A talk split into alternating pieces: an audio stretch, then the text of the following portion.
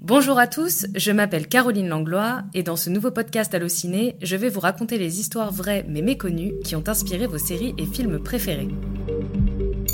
Épisode 1 CIA, drogue et sérum de vérité. Imaginez que vous êtes le cobaye d'un programme secret de la CIA, qu'on vous administre des substances hallucinogènes afin de développer des techniques de contrôle mental. Imaginez que cette opération se fait sans votre consentement alors que vous croyez prendre un simple traitement dans un centre psychiatrique. C'est la sordide histoire du projet MK Ultra qui a inspiré le personnage de Eleven dans Stranger Things sur Netflix. Et ceci est une histoire vraie.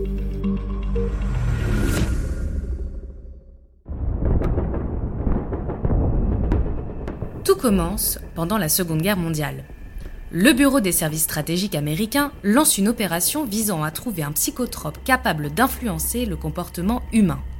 Le but? Contraindre un individu à divulguer des informations sensibles. Un sérum de vérité en quelque sorte. Une puissante substance est alors créée à partir de marijuana et testée sur le personnel du service et l'armée américaine. Son nom, Truth Drug, la drogue de la vérité.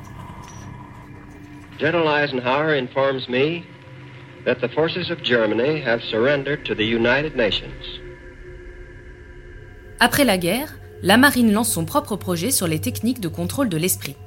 Cette fois, les cobayes sont des personnes fragilisées par des troubles mentaux légers, comme la dépression et l'anxiété. Le LSD devient alors la drogue privilégiée par les scientifiques.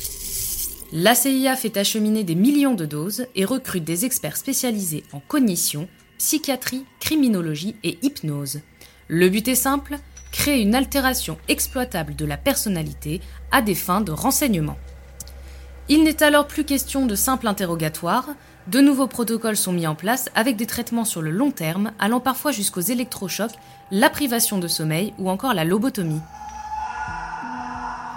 Barbiturique, amphétamine, cocaïne et héroïne sont testés sur des sujets qui ignorent bien souvent qu'ils sont l'objet d'une expérimentation. Un homme âgé de 42 ans trouvera la mort par overdose suite à 5 injections d'un psychotrope prescrites par un centre psychiatrique pour soigner un trouble mental.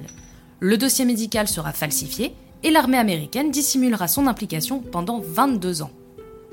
La CIA continuera cette opération secrète jusque dans les années 60 où l'inspection générale pointera du doigt le caractère non éthique de cette vaste manipulation du comportement humain.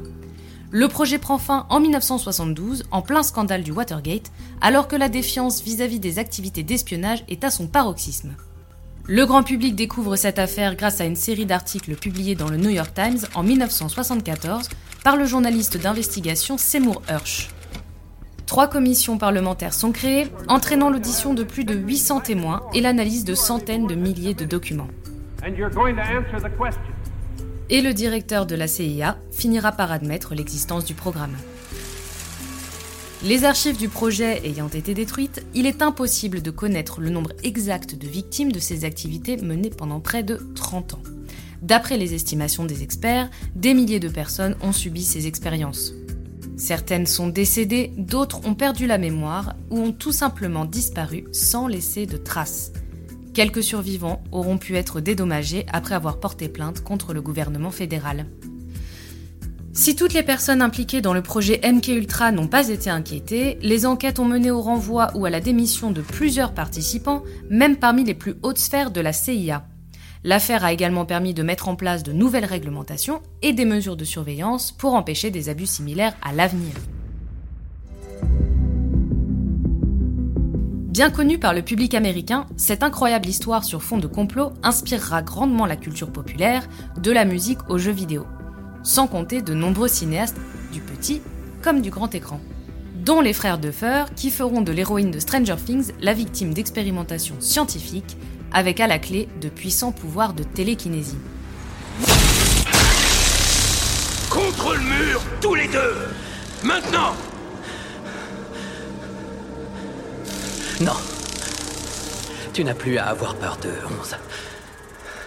Plus maintenant. Si vous avez aimé ce podcast, n'hésitez pas à le partager, noter, commenter et à vous abonner à notre chaîne Allociné Podcast. Merci à tous de nous avoir écoutés et on se retrouve lundi prochain pour un nouvel épisode de Ceci est une histoire vraie où nous vous parlerons de cannibalisme. Bisous